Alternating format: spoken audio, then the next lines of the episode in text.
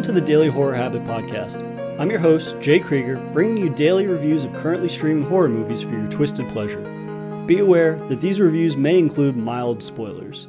And as always, I hope you enjoy. Today I'm excited to be kicking off a weekly guest series review of the Alien franchise. Over the next few weeks, I'll be joined by a friend of the show, Berto, to review one of the most beloved and influential horror sci fi series of all time. And this week, we begin with the pivotal foundation of the series, Ridley Scott's 1979 film Alien, which is currently streaming on HBO Go and HBO Max. Berto, welcome to the show. No, thanks for having me back.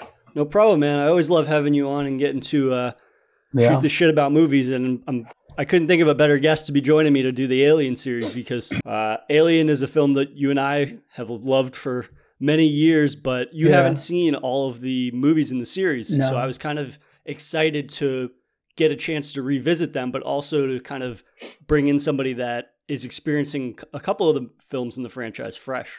Yeah. Yeah. So honestly, I saw the original Alien with you first time was like a year or two ago. Mhm. Um, I've seen Prometheus before. We, I mean, we watch that all the time. Yeah. It's, I think it's one of one of my favorite, at least for sure. Prometheus Um, is in our uh, our our stable of uh, Yeah. return to movies. Yeah, definitely. Um, yeah, Aliens. Uh, yeah, I've only seen very minimal the original one, so um, I'm excited. It was it was good. It was good to get back to it. Like I, the like scene where Prometheus kind of got its all of its uh, original story, I guess, in a sense, like where Mhm. they got the concept and idea. Yeah, it's it's good. Good to rewatch it and do a review on it. Yeah, so you and I actually got to see Alien uh, in the theater a year Yeah, yeah. a year or two ago for the 40th yeah. anniversary, which was an amazing experience. Like it was a movie that I had seen a bunch growing up, just because one of my grandparents loved it so much and showed it to me as a kid. Probably a little too early, but uh, getting to see it on the big screen, I mean, as an adult, was fantastic to kind of replicate the experience that people had in the theater originally. Uh, Right. Was just amazing, and it kind of just shows how well that movie stood the test of Mhm. time. Yeah, I think I think watching in the theater is kind of dope because you really get the whole surround sound experience and the big screen. Uh, it's kind of cool to think about. It's like yeah, people like in the seventies like watched it in the theater. I think it's it's kind of neat. I wish they had done more of these kind of movies where they just reshoot it in theaters or like Mhm. show it again in theaters. I think it'd be awesome. It'd be a good a good experience. I mean, ones like we're used to watching it at home where it's like you have a certain quality of sound, but when you're in the theater, it's completely different experience. Yeah, and I think we're going to start to see more of that. I would hope. Um, Yeah. Just because, again, getting to see some of our favorite movies on the big screen.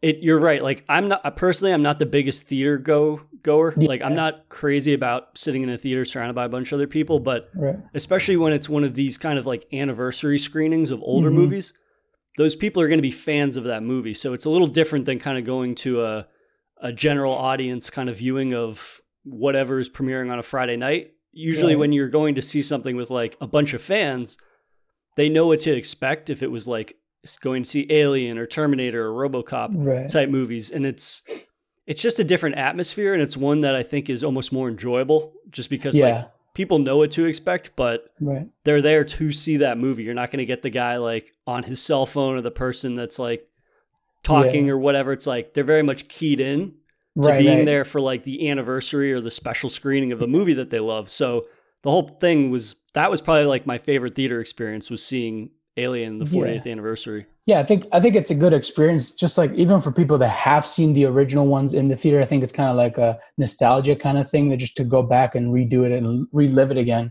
Mhm. Um, but yeah, you definitely get that. I feel like once when you're in the theater, you're more focused and you pay attention to things rather than you watch it at home. Sometimes you'll be goofing off on your phone or like on Instagram or something while the movie's playing and you don't pay much attention to it. But yeah, no, it was definitely a great experience. Yeah, but uh, let's jump into it. So, for those who somehow at this point still haven't seen the original Alien, uh, it's the story of a crew aboard the commercial space vessel the Nostromo. Uh, and the crew is abruptly woken from cryosleep by the ship's AI to investigate a distress signal. But upon exploring the source of the distress signal, a crew member becomes infected by a parasitic organism that makes its way back onto the Nostromo ship. Uh, so, the thing that's always stood out about Alien for me and has withstood the test of time is that it doesn't feel like a traditional sci-fi movie. It very much Mm. feels like a horror-centric depiction of a sci-fi movie. Um, whereas movies at the time, like Star Wars: A New Hope, was very kind of flashy and hmm it was very fantastical. Like it's showing off all of these Yeah. cool uh, spaceships and all and these brightly colored worlds and everything, and it's very flashy. Whereas Alien is very much the opposite of that. It's kind of this very dark atmosphere, both figuratively and literally. Uh, it's Mhm. kind of has this just grungy, unpolished, unclean to it. Like, yeah. none of the characters are mesmerized by space travel or spaceships. It's kind of like you're just in this world and this is the thing like people have come to accept it to a point where it's like space travel is not extraordinary anymore. It's just a way of life. Yeah. And I just Yeah, love that whole darker atmosphere that kind of Ridley Scott brought to it. Yeah, definitely. Yeah, the uh, the I think one of my favorite things is the settings, the way the spaceship is built, because you really get that feeling of that you're in space, you're in a spaceship. Um, also, the, even the soundtrack, like in the intro, when it kind of like it, it's kind of showing you how what the spaceship looked like as everything's coming back to life, I guess, because everything was been shut down. They've been asleep for so long. Um, even just like it was like the the soundtrack to it is like very mellow and low, like it's very a quiet place, like space, I guess in in Star Wars we're used to like hearing sounds and explosions and radio and like with aliens like a dark, quiet place where it's like anything you hear any noise and it's like what is that? There's got to be something out there that's scary, and it, it, you definitely get that feeling even from the intro. For me, it was like wow, it's it's really well done, really well put together, and yeah, the setting definitely set the tone for the rest of the movie. Yeah, so Jerry Goldsmith was the uh the composer for the film. Mm. And I think you nailed it in that in the opening kind of credits crawl where the camera is just scanning from left to right and showing basically Yeah, deep space. And then we Mhm. see sort of the outline of a planet, and then we finish on a shot of the exterior of the uh, Nostromo. yeah, But just kind of like capturing the vast emptiness and darkness of space versus that soundtrack that is not this massive orchestral score like a Star Wars or something like that or a Star Trek movie. It's very Yeah. much kind of just capturing the emptiness of space in a way that it's not over the top. It's kind of mellow, like you said, but it Mhm. just builds this very thick atmosphere that I think right from the jump you you don't, even see anything other than the each of the little uh, parts of the title Yeah. uh, coming into screen, which I love. In that yeah, yeah, it's it doesn't just say like a splash screen like alien. It just Mhm. it's individually piecing together each letter in the word alien very slowly, and it kind of just shows we're uncovering all of these different elements in that opening shot yeah. whether it be just like getting a feeling for the atmosphere or even the title itself um, is something that i mean getting to see that on the big screen when we did and the 40th Yeah, anniversary was like amazing it's a unique experience. Yeah, it's Yeah. like I, I really did like like you said the title. I think it's kind of cool. They use these like weird like sticks, almost Mhm. like alien like what Yeah. we would think it's like an alien like um, letters. Mhm. Um, and yeah, it just definitely it definitely kind of like emphasizes that they're in space, they're in the middle of nowhere. It's like this different world where their humans are not used to being around. But I mm-hmm. mean, for them, it's like like you said earlier, it's like, yeah, they're used to being in the ship, but it's like for us, the viewer, it's like a whole different environment yeah that we're not used to seeing humans. And yeah, definitely, yeah, the whole, that whole intro, I think it's probably, it, it's a really good intro to just kind of show you, make you aware of where they are and what kind of ship they are. And it's like, I don't know, I just really enjoy that. It really like kind of helps you um, hone in on like what's like what is to come basically. yeah and i mean without that atmosphere and everything that ridley scott kind of uh, put into the film i mean on the face of it it's a very simple movie the concept is it, the concept is basically like truckers in space Yeah. and an alien comes back and on board and tries to kill everybody like right. It's very simplistic. It's not that out there, but it is really that um, much about like the presentation of everything right. and the cinematography of the film as well. In that Yeah. one of my favorite shots early on, you kind of referenced in that the beginning of the film is about the ship essentially waking up and Yeah. that everybody else is asleep. And we're getting these long tracking shots of the hallways of the Nostromo yeah. uh, and just kind of getting to see all these unpolished but very intricately detailed sets yeah. and I don't I think that's pretty difficult for a director to do in that you have the first 5 minutes of the movie there's no dialogue there's no characters it's just kind of like soaking in this atmosphere um, Yeah. and one of my favorite shots from that is when we get to the cockpit of the Nostromo and the Mhm. computer turns on yeah. but the camera kind of lingers on one of the helmets that's right. in the chair and you, Yeah. the computer turns on but you see the reflection of the computer screen Right. on the the On the helmet, visor visor. basically and just little shots like that really help to establish it's not only like very creative in a sense of uh, a very normal shot Yeah. or a creative way to go about a traditional type of shot Mhm. but again it kind of just stresses the the idea that his sense of atmosphere and influence is on every single bit of this movie that by all intents and purposes is a pretty standard straightforward sci-fi movie on paper but yeah. at the same time, like those little nuances are what really engross us in that world before we even get our first line of dialogue. Yeah. Yeah, I feel like that that scene kind of gives it like a creepy look to it, like a Mhm. like you're seeing it off of the reflection of the helmet, and it kind of adds this like fear into like what like like it's a whole different place. And also, I like the scene where it's like you start seeing the lights coming on and they start flickering through the hallway. Mhm. That's such a creepy like because you're ex- I feel like you're expecting for me I was expecting something to be standing there and like it disappeared, but like just like as it goes it scans through the hallways and through the whole environment, you see the lights flickering on like it kind of shows you like they've been they've been asleep for a long time and like even even the engines have to get going again and it's like the energy has to start flowing through the ship again as they float through space. Yeah, so they said like a big influence or something that seemed to be an influence on Ridley Scott's film and his just his style in general for building tension was like Alfred Hitchcock movies from like the Mm. 40s and 50s where you didn't see a lot of like the killer or the quote unquote monster, which Yeah. is very true in Alien. Like we don't see Yeah. an alien for Very the first minimal, yeah. 45 minutes, 50 minutes of the movie. But it Mhm. is very much about building up the tension around that. And if you don't have the kind of build up, then if you, then it becomes more apparent that it's just a guy in a rubber suit. And that's Right. something that like in the making of doc that I watched, they kept talking about that. That idea that like this would be in their mind this would be a traditional B movie when they were Mhm. making it. Be- and that was Ridley Scott's greatest fear was that this movie would just be seen as another alien movie, another monster movie, basically that has Yeah. a. It's very clear it's a guy in a rubber suit, and if you do freeze frames on the xenomorph, like yeah, it's very clearly a guy in a rubber suit, but it's more about the way that he kind of shoots the scenes, the way that he lights Yeah. them, the Yeah. way that he's very restrained in showing us the xenomorph in a lot of ways. right. Like yeah. it's never on screen until the very end of the movie for more than like three or four seconds. Right. Like yeah. it jumps out at a character or its head lowers down or there's a Mhm. close up on its mouth, but yeah. it that restraint I think is what ultimately makes this movie incredibly scary all the way through even though you Right. don't see the monster for very much of it. yeah i think the minimal um i guess role uh, f- film time that the monster gets kind of gives it a more fear look to it Mhm. uh, more thrill of like what what kind of monster is it what kind of alien is it um yeah they definitely i think yeah he did a uh, ridley did a great job at doing that putting emphasizing on that uh like f- the fear of just like not showing you anything but still having you experience this like there's something dark and wrong about this it, it definitely yeah he definitely executed that really well for me Yeah.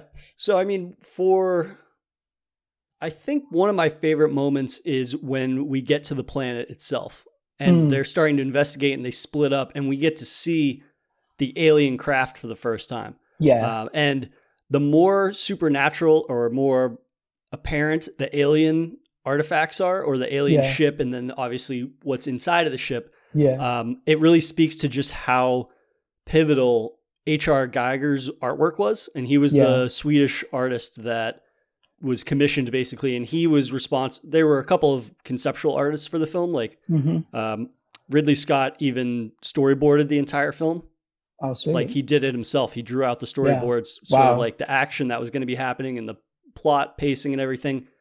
And actually, this Fox was so impressed with his storyboards that they like doubled the budget for Oh, the shit. special effects. So it went from like back in the day four million something dollars to like eight and a half or something like oh that. wow Um, Damn. but H.R. Geiger was imperative in designing not only the ship but like the space jockey, which is the guy that's in that um, the the massive alien Yeah, that we see later. Um, yeah and then like the face hugger and of course like the xenomorph and while there were other conceptual artists involved in the film like those four things that i mentioned are the entire identity of alien essentially Mhm. that have gone from 1979 when it was released all the way up to like alien covenant which was Right. know, two or three years re- ago and it just Yeah. kind of shows how pivotal his touch was in designing this world as much as Ridley Scott's like style was in Yeah. crafting the capturing the essence of like different scenes and whatnot.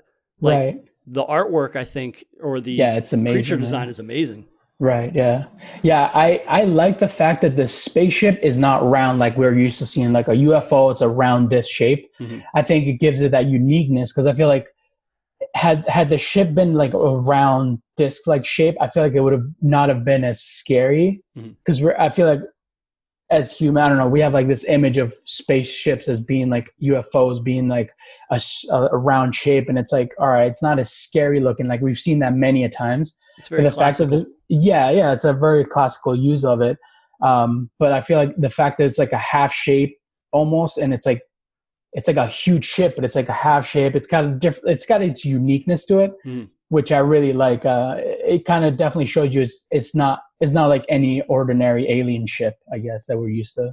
Yeah, I think it really again like it's a very simplistic kind of paint not paint by the numbers, but it's a very simplistic sort of overarching story of- Yeah. about them having to investigate somebody gets infected and brings back this alien that ends up killing everybody or Mhm. trying to kill everybody. Um, and it really is the little creative touches that make the Yeah. film that unique and unlike anything else and to a certain extent anything any other sci-fi movie that's ever been made in a lot of ways like you said like something from the ship to the face hugger pods like Yeah, and of course like the special effects team that would bring these things to life and the modeling teams but again it's one of those little touches that when you see it you're just like i've never seen anything like this Right, and for yeah. it to hold up so well Mhm. like that the model design and the creature design i don't think has aged poorly at all and no, while again like yeah the xenomorph is a guy in a rubber suit thanks to the way that it's portrayed by ridley scott and the way that it, the scene is lit and all of these things like it still remains just as menacing as it did all those years ago Right. Yeah, I think the uh, one of the craziest things for me it's when we get when we do get to see where the face huggers come from, Mhm. just the way that egg shape. It's like it's something like completely out of this world. Like I don't know, I would have never thought of the way that that would come out of. It's just like it opens up and it like kind of rolls around in the slime. mm-hmm. Um, but I think yeah, they did a, an amazing job at really putting that much detail into the creature that like when you do get to see them, you're just like ew, like they're disgusting and creepy looking and like literally out of this world. Like it's just something that um, I think it it was it paid off. Like you know they're they're I'm sure they worked so hard on coming up with these concepts. I'm sure they had many concepts, but the the final pick I think was definitely worth it. yeah and i think it really is this idea that like if you're going to do an alien movie or a movie about aliens it has to be it cannot be the classical sense of an alien Right. like you said this kind of Yeah. This idea of the round spaceships and the little green men like marvin the martian Right. or something like that Yeah, yeah. it really is the design and the uniqueness to those things Mhm. that are presented in a way that it's presented as something we've never seen before and we still haven't i can't think of Yeah, anything else yeah. that's like a face hugger in sci-fi movies today Right. um, and it really does i think the idea that like some people might just call this a sci-fi movie like i Mhm. am very specific in referencing this as like a sci-fi horror movie because this Right. idea that this organism latches onto your this spider-like organism Yeah. latches onto your face and then shoves a tentacle down your throat to impregnate you is It's just crazy. it's so disgusting, yeah. terrifying and it's like the Yeah. I- I would not be surprised if the first time people saw that they like had nightmares that night Yeah. because it's just like this idea that this thing is going to latch itself onto your face and then as we see like it dies and you're like and you wake up and you're like oh yeah everything's fine like that was weird Right. But then really the horror is just beginning like that was the first stage and second stage is a hell of a lot worse than the first stage Yeah. Yeah, that's definitely that's probably one of the creepiest thing that that I've seen a movie. And like even nowadays, I don't think they have even tried replicating it because it's so out there. I feel like that idea of a face hugger, like that would make sense. How I- don't know. Now that you think about it, once you see the movie, it's like that would make sense. That's the way they go about laying the eggs. hmm But like, I I can't think of any other idea how a xenomorph would be uh, come about. The fact Yeah. that they lay the egg inside you, it it absorbs basically all your DNAs and it becomes this thing. Mhm. It's a, it, it literally just tries to replicate your your body or whatever body that it's in. hmm Um, I think it's it's a, such a crazy idea to even think about.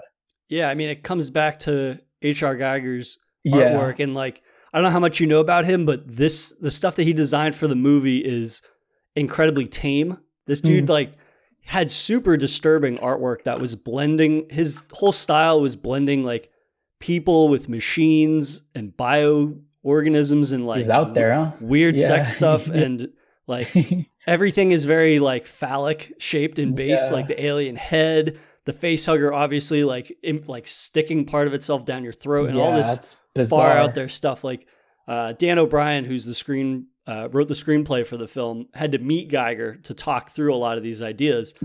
And as soon as he met geiger geiger apparently this is according to uh, the beast within the making of documentary i watched uh, geiger offered him like opium as soon as he oh, met him. Jesus. and he was like no i'm good. Like why do you take this stuff? And geiger's was basically said like oh it, my dreams scare me too much.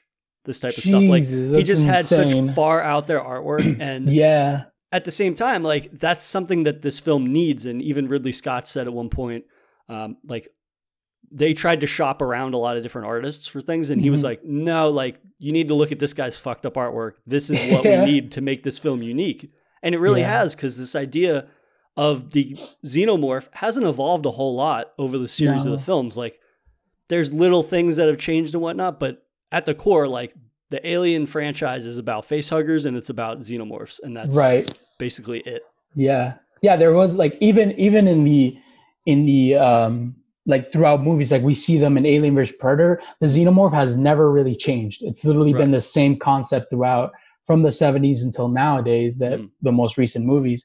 And I feel like that's so like that just shows you the the amount of like talent and the and the skill of of the creators, you know, and like developing this concept which is like it still holds up till till now. Like even the face huggers, like that's something that still creeps me out. Even when we watch the Alien vs Predator, it's like Mhm.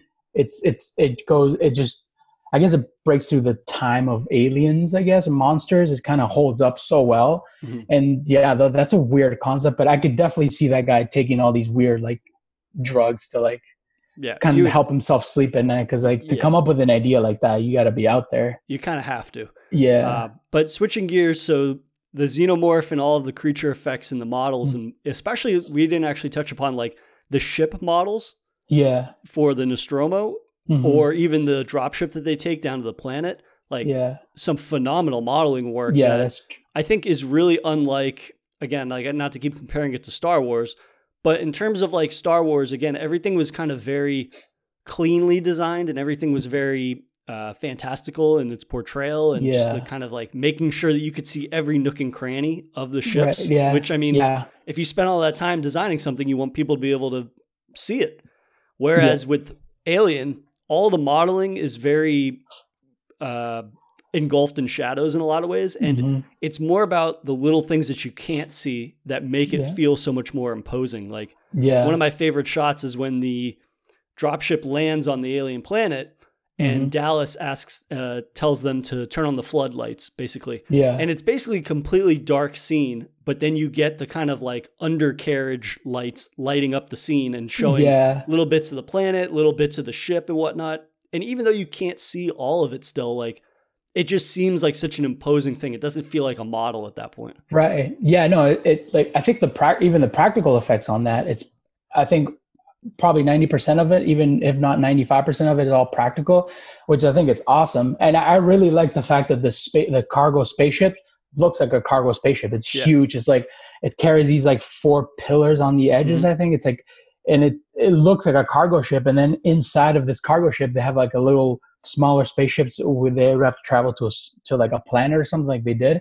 But yeah, I think the concept of the ship is it's it's a really well done concept. Um, I do I do like the the fact that it has like this dark look to it, and like even when like later on to the movie when you get to see they're going through like the like the engine rooms and stuff like that, you see like there's wet and there's humid. There Mhm. seems like it's everything's like humid and like sticky and gross, and it's like steam coming out of these pipes and there's water dripping everywhere. I think that those those details is I think what really gets me like like wow they did put a lot of hard work into it and it definitely paid off for me Yeah, it feels very like industrial. And yeah there's that setting the tone, I think, also, or that sense of a fully formed idea for like this is a commercial ship. These are just these are Yeah. truck drivers in space. They're not military. All of these things. yeah It really goes to challenging kind of the conventions of a lot of sci-fi movies from that period, which I feel like Right.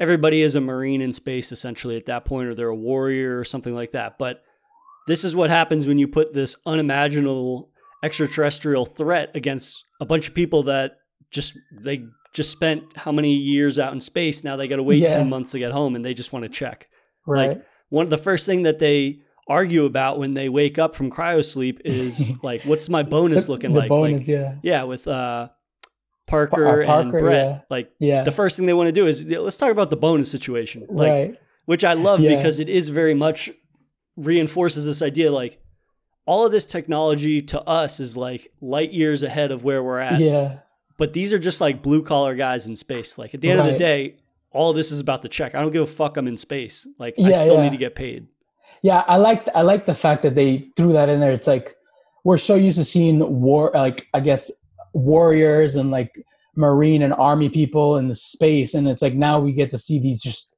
workers, just regular mm-hmm. people, like in space. All they they're doing their job. That's all they're doing. They're not doing anything crazy. They're not like looking. They're not going to space to like look for things. They're just basically taking a cargo ship to back to Earth, and that's it. And I, I think it's it's so unique even to nowadays because I feel like all the space movies there's there's always something something has to do with like we're searching for a new planet or like we're like there weren't like in aliens they weren't searching for a planet they just wanted to get home Mhm. and then the fact that they get like like you said like when they wake up they're like first thing they do is like all right am I gonna get paid for this how am I gonna p- get Yeah. paid like what like we need to work work this out you know like because that's the first thing they were thinking about you know Well- but yeah it's it's definitely it, it's u- it's unique in its own way for sure i think as a space movie overall Yeah, something that I mean, we'll get to obviously Ripley, uh, played by Sigourney Weaver, in in a minute. But I think the thing that I have come to appreciate more and more about this movie, the more that I've watched it, which is, I, I mean, I've seen this movie way too many times. yeah But uh, the idea that uh, for a major for a majority of the cast, it's relatively unknown people. Mhm. Like, Yeah. there's no massive star. Like even Sigourney Weaver, who obviously would gr- go on to become one of the most famous, well-known actresses of all time. Like right this was her second movie yeah and the idea that the core cast of people some of them might be more well known than others these Mhm. are not like a-list people that are out Right. there and something and a comparison that i want to make is that did you see that movie life that came out a couple years ago no i, I don't know. so it I had like it was this kind of a standard is that space ryan movie. reynolds yes exactly oh So yeah a- i think i have seen it yeah yeah, so there's an organism that escapes in space into the Yeah. ship basically and starts to kill people. But that's an example of a movie where when you put these massive Hollywood stars in the in every single role, seemingly, yeah like I know it was Ryan Reynolds, Jake uh, gyllenhaal Jake Gyllenhaal, uh, and there's one or two other fairly big Yeah. name people that um, I think uh, Jessica Biel maybe no. Anyways, Yeah. that's an example of a movie that I was taken out of the experience because every single role feels like a big name person. right Whereas yeah. with something like Alien, I'm very much in I'm involved in it more because it's very Right. believable the way that's Yeah. presented. Even looking back, I know who all of these actors are now and I can Right, yeah. associate them with certain movies. The movie doesn't present itself like it's a Hollywoodized version of a space tale kind of thing. So the idea when I initially saw it being like I don't know who's safe among this cast. right you know what I mean? exactly And- yeah yeah and it carries itself that way throughout. Like there's no real Ripley early on is like, oh, she almost gets killed here, almost gets killed there, almost like she Yeah. faces the alien basically at the very end of the movie. So mm-hmm. the way that the movie carries itself, it carries itself as if none of these people are safe. And right there's no kind of like career looming over the the movie for any Right. particular actor. Like I'm not distracted by the fact that oh that's Harry Dean Stanton, that's John Hurt, that's Ian Holm. It's kind of like Yeah. these are just they're very much embodying the role of that they're in. Yeah, I think I think it kind of the fact that they're not A list actors helps them to I feel like distribute more of the role. Like they're not fighting for film time, Mhm. like screen time. I feel like it kind of helps to mellow, like it really helps to mellow out and pace the movie more. Because I feel like when you put like an A lister with like some random actors or whatever, no name actors, it's like it's like now they need to be in frame most of the movie because that's because everybody knows them. But the fact that these, I guess, I feel like these actors they caught them earlier in their career, so they're not they're not like they're not really fighting for any screen time. I mean, they are technically, but like they just they're okay with sharing their screen time with other and i think that that's i feel like kind of helps the movie out a lot Mhm. because we don't see a lot of parker we don't see a lot of ridley in it until the end obviously but like Yeah. there's a lot of the like cast everything's well stretched i think for the movie everybody's really together for a lot of Yeah, the scenes yeah. and i think that kind of sells that sense of camaraderie between them Mhm, also in a lot of ways where it's like it's like you said they're not fighting for screen time a majority of the time. Yeah. we're not spending 20 minutes with ripley but then we haven't seen parker for 15 minutes. We have we're not Right. beat with brett right now. We haven't seen kane for 25 minutes that kind of thing. And yeah. so I think there's more of a tendency to do that if there's big name characters where like Right. like I said, even though Life had a small cast compared to this, right it still at times could feel like, oh, we're just giving this big name more screen time because they're a big name, and then this person and yeah there's just always Alien has always had a very clear sense of like this is a group film, this is a Mhm. group effort, and obviously when they go to hunt the xenomorph later in the film, they split up, but that's really Yeah. the first time, other than when they go down to the planet, and even when they go down to the planet to investigate, like it's jumping between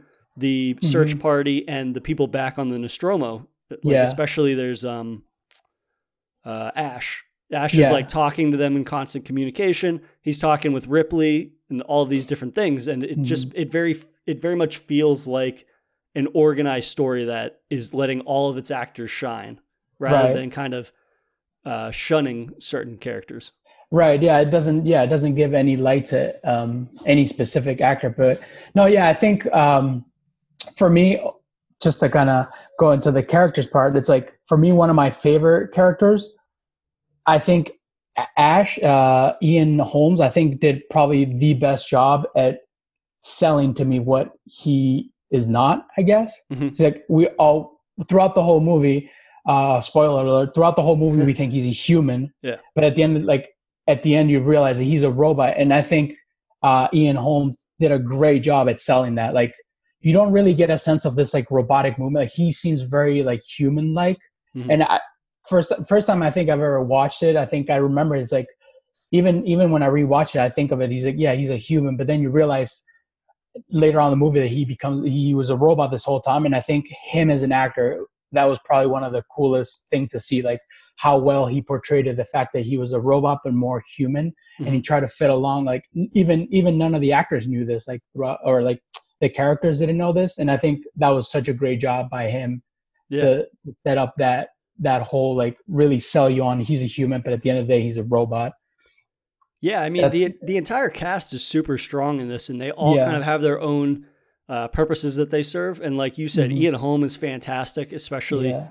just the little nuances that he puts in there that you can kind of start Mhm. to pick up on a little bit on Yeah. rewatches. But at the same time, it's not overbearing. Like his Yeah. character is very mysterious for a lot of the movie, Mhm. or he does these things and you don't understand the reasons why he's doing them. right But at the same time, it's not super overt that he is obviously a an android, but b Right. that he's an anta- that he's a secret antagonist basically. right And had that been more overbearing, I don't think it would have worked nearly as well because that is a yeah a big shock at the end of the movie, and that's what makes that fight scene between him and Ripley that much more disturbing. Like right. this person that she wasn't crazy about the whole movie, but she still considered him like safe right. certain- like uh, he, he was an ally basically even if she didn't like him. But to find out that he's like and he's the wolf among the sheeps as it were yeah. like it's pretty it's pretty disturbing and it adds another layer to that fight scene that is just super disturbing to me and has remained probably one of the most disturbing Yeah. scenes of the movie. Like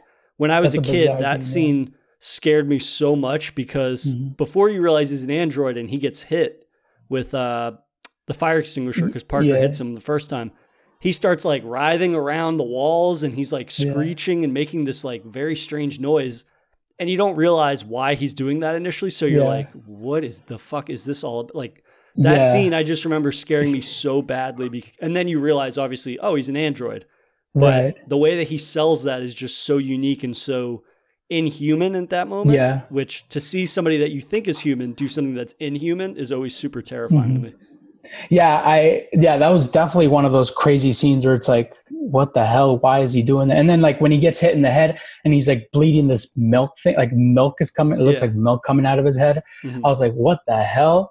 And then yeah, like we find out that he is an android. But I want to go back to so it's like I I really like the the relationship between uh Ripley and and um Ash.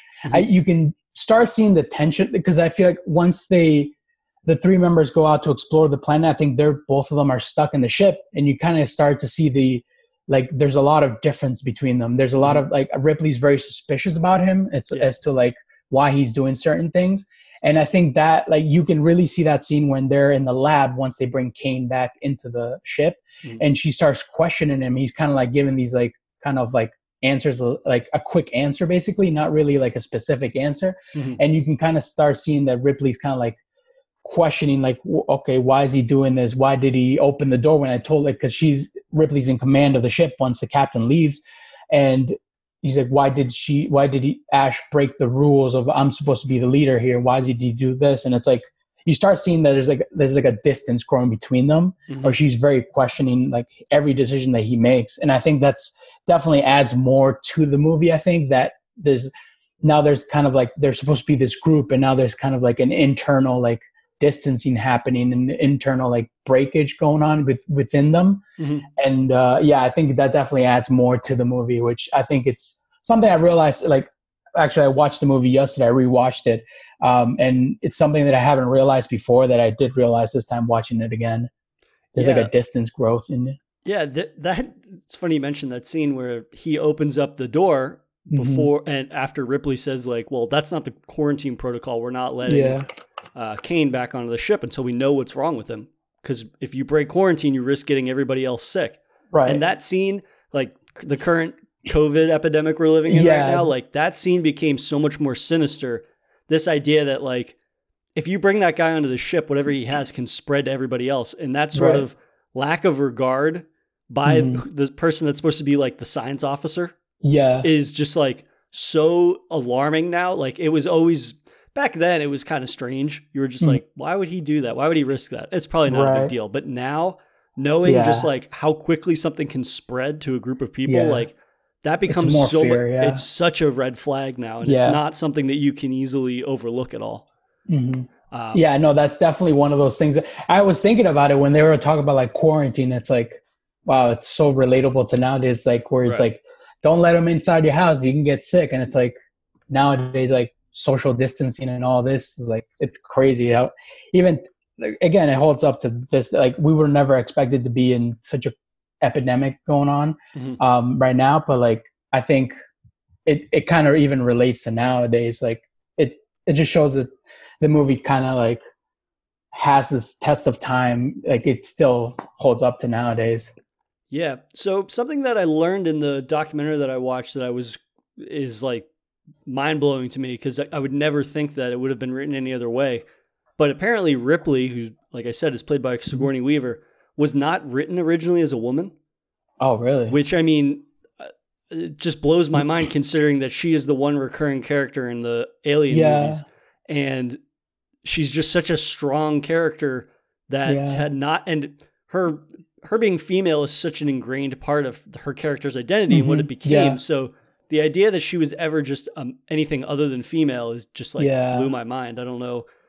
yeah i think that i mean i, I think as an actress uh, i think she did a great job i think that that comes down to the actress i feel like the way she portrayed the role Yeah. um i think she kind of like solidified that role as a, a female not a male like i mean i would have never thought of that actually being a male Yeah, and I think that is again playing. This film plays against the conventions of traditional sci-fi so strongly Yeah. that to have the essentially the protagonist of the film be a female and be the the lone survivor out of a majority cast of males yeah was not only very different, but at the same time, um, her character not being kind of like eye candy yeah. essentially you know what i mean? Like Yeah, this is yeah. something that i think horror doesn't get enough credit for and how progressive horror can be and giving females female actor female actresses giving actresses roles that are very empowering yeah. and they're not the very kind of like traditional roles where it's like uh, she's not just there to be eye candy. She's not there as a love interest. She's not kind of just there to be fawned over by men. It's like yeah. she very much is this independent strong-willed woman that Mhm. I think a lot of people, I don't know, this might just be me projecting, but I always assumed going in originally that there was supposed to be a uh, romance between her and Dallas, like the captain. Yeah, yeah. Like yeah. I always kind of assumed when I originally saw this that like that's the Mm. direction they're leading in, kind of because like he's in charge. She's kind of like the woman that's always talking with him separately from everybody else. yeah. But it never becomes that. It never kind of like goes the obvious route. And to avoid Yeah. that altogether, and to never have like she's flirty at a couple of points in the film with Mhm. people, but Yeah, yeah. at the same time, it's never like her character is never defined by like she's there to have relationships with somebody. Yeah, or yeah. have a relationship with one particular character. Like right. it is very just mu- it is her character is all about her strong will and the fact that she's able to step up in a leadership role at a time when nobody knows how the hell to handle a situation where they're being hunted by an alien. Right. Yeah, I, I like the fact that there is no in the movie there is no such thing as like romance. Mhm. It's literally just like a sci-fi horror and it's like you're being chased by there's I feel like there's no not enough time to build any that kind of relationship. It also goes to show like they're like this bond that they had in the group within like they've worked together so they know each other. There's nothing like they have like I feel like to me it seemed like they had like their own life outside of the spaceship traveling cargo thing. And it's like there's no real like time to have like a relationship because you guys are like literally sleeping for most of the trip. Yeah. so i feel like there's no like build up relationship or like any like kind of like tension between characters. Mhm. um but i really i mean i enjoy the the the fewer relationships there were like parker and uh Brett i think Yeah. those that's probably one those are the best duel of that movie and I think it's probably the most funnier. And I honestly, I think Parker is probably my favorite um, character out of the Oh, whole movie, For sure. just because he has his sense of humor. Yeah. it's like it's like when they wake up and and I think um, Dallas tells Parker to go down to the engine room. He's like, "Can I just finish my my cup of coffee?" He's like, "It's the only good thing in the ship." Yeah. I was like, "That's hilarious!" Like that, I think that's so funny because like they literally just woke up. And it's like, go do this now. And it's like, well, we just woke up. We're eating breakfast. Like, we're eating our first meal in God knows how many days Right. and it's like can i just enjoy the good thing in this ship Mhm. other than work you know like i think that's a, such a like yeah like, again the relationship between them it, it's so great and i'm glad they didn't introduce any kind of romance to it because i feel like it would have lost that sense of fear and scaredness to the movie yeah. yeah. definitely. I think uh, it's funny that you mentioned Yaf. Uh, so the actor that plays Parker's name is Yaphet Kotto, and uh, Mhm. he's definitely one of my favorite, if not my favorite character, just because he is very much that guy that everybody's worked with. That it's like he's gonna do the job when he needs to, but at the same Yeah. time, like he has this sense of humor that he never Yeah. takes anything too seriously. right yeah Like it goes from him trying to negotiate for bonuses to when they wake up, and I think it's Kane. Kane is like, "I feel dead," and and Parker's like, "Anyone ever tell you you look dead?" Like he just has these like little Yeah. quips for every single moment, yeah um, and even like little things when he asks um, Ash to get out of his seat when Ash Yeah. is sitting in his chair, and he's like, "Thanks." And then when Ash moves, he like brushes off the seat before he sits in it. Just like these little like moments that are so funny and they add yeah levity to certain scenes, which I think Right. helps make all the characters to a certain extent relatable. Hmm But at the same time, it's never overpowering. Like you Yeah. said, like I feel for a we said this earlier for a film that's like an hour and 50 minutes long, just under Mhm. 2 hours, like it doesn't feel that long. And I think it's because the movie's always moving forwards. It's always Right. moving towards the investigation of the uh, distress signal to being back on the ship to the to the xenomorph hatches and is free. Um, Yeah. And like you said, it, there's never any kind of slowdown with like trying to build a relationship, which would maybe end up feeling forced or things like Mhm. that. yeah Um, but we should jump into like the chest burster scene because yeah that's one of those scenes that is iconic yeah for the an- for as long as yeah. for as long as film is a thing. Like that Mhm. scene will be referenced and serve as an influence for horror, sci-fi, or sci-fi movies in general. Yeah. Yeah, I really like the lead up to that because I feel like Mhm.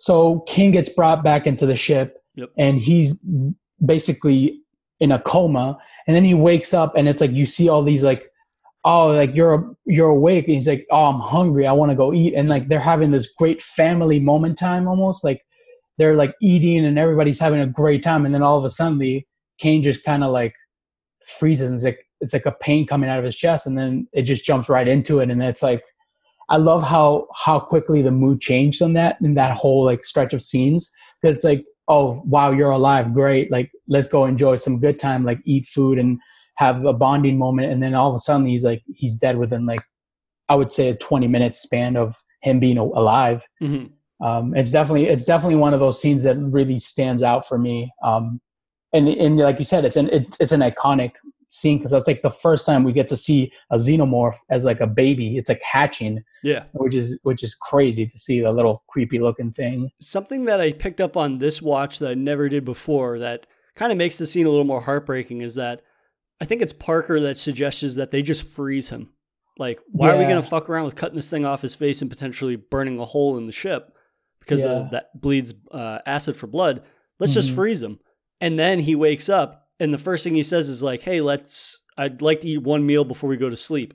And Dallas okays that. And basically, if he hadn't requested to eat and Dallas approved it, they might have Yeah. just got, gotten back into hypersleep or Right. cryosleep. Like, Yeah, and yeah. then maybe it would have explode. Maybe it would have exploded out of him earlier, or maybe if he's frozen, they would have done scans on him before waking him up and seeing like, oh shit, he's got this thing lodged in his chest.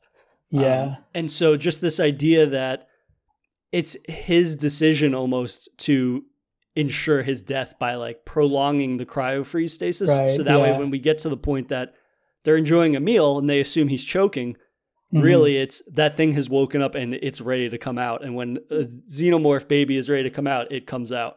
Yeah, it's it's it's an intense scene because like you can see it even in Lambert's when the xenomorph comes out, it like literally f- blood just splatters all over her, and I was like, Jesus, she did a great job at selling that role. Like she was frightened, she looked And- scared. And do you know the story behind that scene? uh, no, I don't think so. No. So the the cast knew basically what the scene was going to be. They knew that there was going to be an alien that was going to look like it was coming out of his chest and like Yeah. they saw that everybody else on set, the cast or the crew were wearing like raincoats and they had stuff on the cameras, Oh, but they shit. didn't know why. Yeah. And so Ridley Scott didn't tell them that he was going to spray blood all over them. oh shit. And so the reaction to like getting Yeah. sprayed with blood is like a legitimate reaction because they didn't know. To the point That's- that um that uh Yaphet Kotto was like pretty shook or pissed to the point that after they filmed that scene, he like locked himself in his trailer and wouldn't talk to people oh jeez. because he was just like so pissed, I guess, that they didn't bother telling him. And like you said, Lambert, uh, Veronica Cartwright's has that iconic like look of shock and Yeah. that gasp, and it's like that's legitimate fear. Um, and I think that's crazy. that's definitely a uh, an example of like filmmaking techniques that you probably couldn't get away with now. Like right. Yeah. back in the day, definitely in like the 70s and 80s, I feel like directors could do certain things to uh, Yeah. get and to elicit a more authentic, fearful reaction Yeah. from people, from actors. But That's a lawsuit nowadays. yeah, exactly, dude. Nowadays, Yeah. like going back and starting to watch like making of documentaries for certain movies Mhm. when like preparation for uh, episodes and reviews for the podcast, like just learning about all of the messed up things that some directors did to like get that scare or get that moment Yeah. as authentic as possible is like pretty crazy and wild. I think, yeah, I mean, I definitely they nailed it with this one because I was like, you can see her face; she was in shock, and like the way, like she had her mouth open, there was literally blood all over her face. Like that was a perfect scene. Like they sold that. I don't know if they were like just the way the camera was shot, like the perfect angle on her as she's like screaming, and then you see uh Ripley in the background, like shocked, like she jumps back, and it's like that was one of those scenes. It's like, like you said, it's an icon- it's an iconic scene. Like I feel like if you're a movie fanatic and you like sci-fi kind of movie, I think it's definitely one of those movies you have to watch because it's like it's got this like iconic scene and, and just in general the movie's great. Yeah, so that's also one of two fake outs in the movie that the kind of idea that like oh, everything is fine. Like you Yeah. said, like they're having this last meal, and once they eat this meal, it's time to jump back in the pod, and we'll be Mhm. back home when we wake up. yeah, But then we see obviously what happens, and that's kind of like, oh no, the movie is not close to being over because then the xenomorph Yeah. grows into the full-grown xenomorph and then starts hunting down people one by one. Yeah, But then we also have that fake out at the end where after Ripley is self-destructed the ship and she gets Yeah. Jinx, uh, the cat, onto or no Jonesy, excuse me, Jones, Jones, Jones, the yeah. cat, uh, Yeah. onto the escape pod and they get away. And Mhm. she's about to get into the cryopod herself. She's like, "All right, I'm good to go. Like this thing Yeah. is dead." And then we get that at the, the next 10, 15 minutes of her trying to kill the xenomorph that's snuck onto the ship. yeah. Um, and that was that was really great how they did that. Yeah, we kind of camouflage it camouflages in between all these like industrial looking like pipes and all mm-hmm. this. It's like it was perfectly done. I think. Yeah, absolutely, and I just love that it doesn't feel rushed. None mm. like every single scene that has the xenomorph show up, even if it's only for a couple of seconds, yeah. is so well done. Like yeah. the scene where uh where Parker, oh no, sorry, where uh, Brett gets killed and yeah. he's looking for the cat.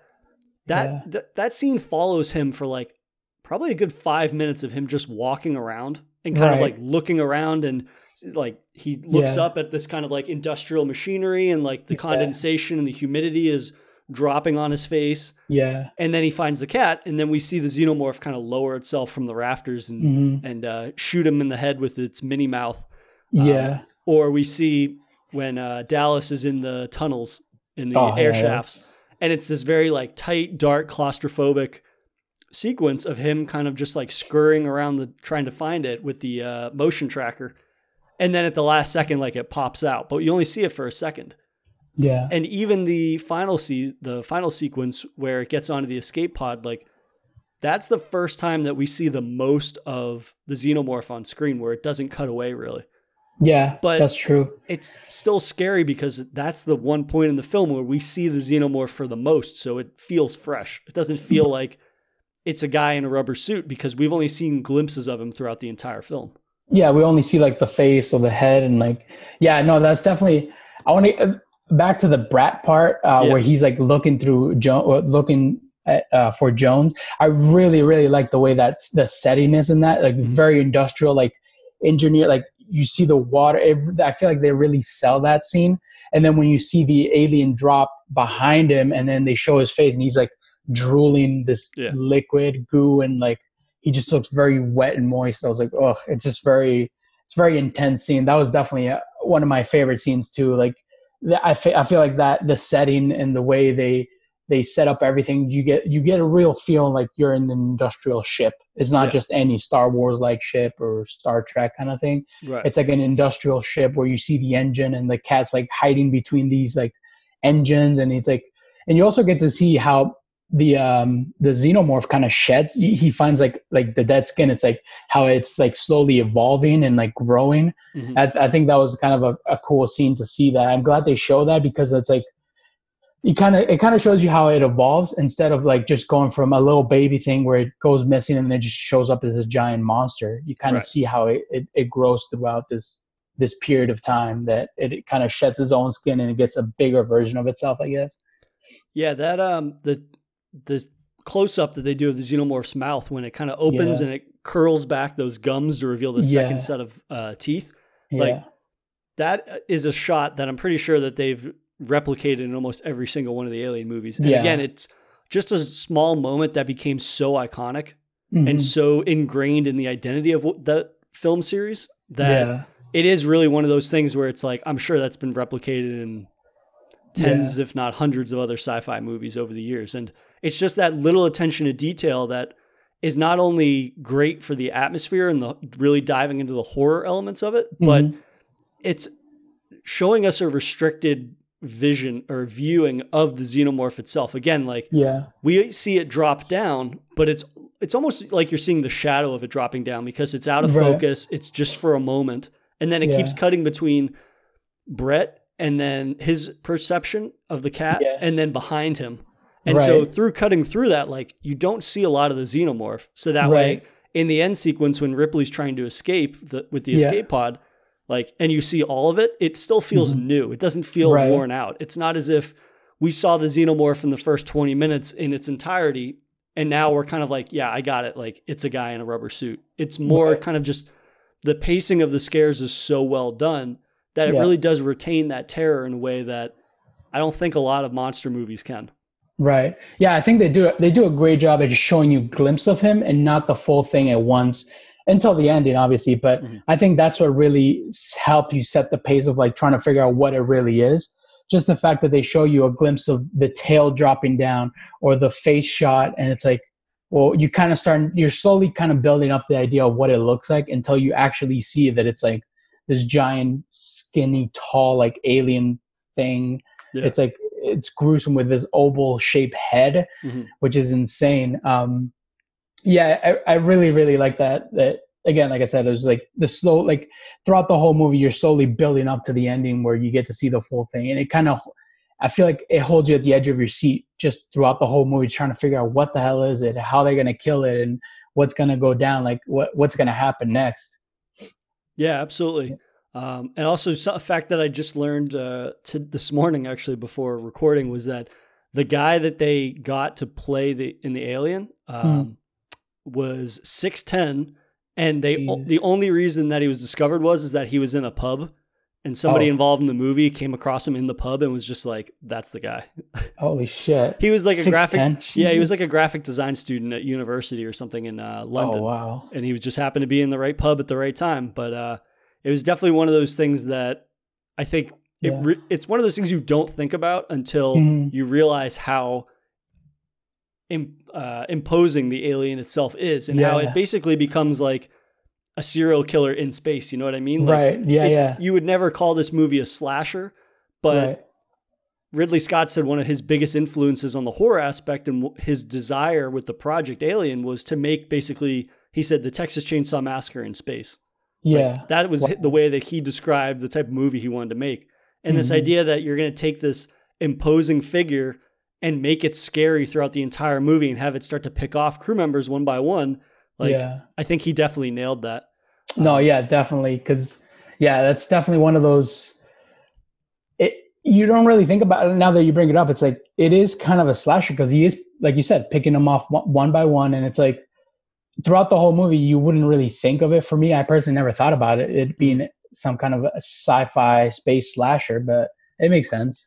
I mean, it, it's, I would never describe it as a slasher just because it's so nuanced and it's so Yeah, yeah. phenomenally uh, thought out and Yeah. executed on. But at the same time, like it retains that core concept that Ridley Scott wanted of the Texas Chainsaw Massacre, Mhm. and that there's this one figure that's kind of like hunting down people, and Yeah. it's preying on people that are very much out of their element, like we, like you and I have been saying, and the fact that they're like blue collar truckers who just want to get a paycheck, and they're not Yeah. signing up to like fight monsters or explore the universe. They're like, let's do this job, get home and get paid, basically. Yeah, even But- even their weapons seem very uh not in like they just seem kind of like made at home kind of weapons. Like they Yeah. don't really seem like a weapon that you would carry in space. Yeah, They just kind of put like the I feel like the engineers just put it together real quick Mhm. and like and that was like yeah, this is our defending tool. Defending tool. Like one of them is a flamethrower. Yep. Which is, that's probably the most hard. Like yeah, I feel like that's the hardest one to put together. But then the other one's like a stick with like a taser in the in It's the a tip. kind- prod, yeah. yeah, yeah. So it's like they don't really have anything to like defend themselves because they weren't expecting to run into anything else. But at the same time, it's like they somehow managed to figure out how to survive. Like their survival, they figure out like we have to make weapons to defend ourselves. Like that's Mhm. just their instinct. And I feel like A- Ash as a character, kind of like obviously he was aware of the whole mi- the mission the whole time. It wasn't just a cargo trip. Like they were gonna go figure out. Like Mhm. I feel like had he like had he had, like had he had like a certain kind of weapon that he could defend himself from. Um, I feel like it would have kind of been like, wow, he really set. Like I feel you would have gotten a feeling of he set them up Mhm. but the fact that he he was an android and he got sent with them like i feel like the the the company i guess like the was Weyland it whaling Utah, like they weren't expecting anybody to come back Right. because there was no like there's no um there's no kind of weapon to be like all right defend yourself in case something goes wrong. It's just kind of like go see pick up this data. If there's something out there find it and try to bring it back. If anything, they wouldn't want to send them with weapons. right, Right. yeah because they want the whole thing intact. So but yeah they definitely um i yeah it, it definitely gets like that that vibe of like you, again like you said like they're like space truckers. They're Mhm. not really there to fight anything. Right.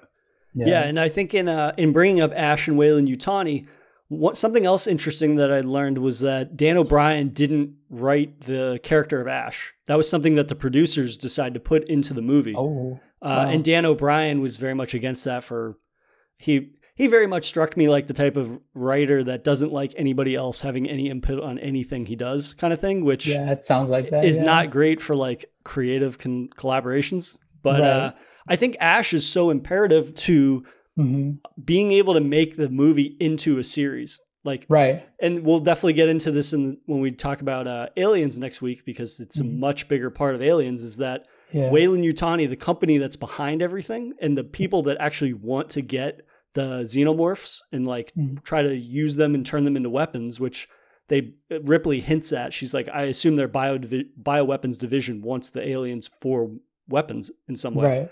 Um, Weyland-Yutani is really the bad guy in the series. It's not really the xenomorphs because they're just a creature that exists in this world in this universe. They're kind of indifferent. They want it, the they're animals. They want to kill everything basically. Right. But the real bad guy happens to be the company that is like sacrificing its own people for its own self interest for the gains, Yeah, yeah, yeah. and that is what really gives the later films the underlying kind of narrative arcs and whatnot that Mm. allow the films to continue without feeling like kind of returning back to the well. I mean, it Yeah. it's very helpful that each of the following films has a different director uh, until we get to like Prometheus and Alien Covenant.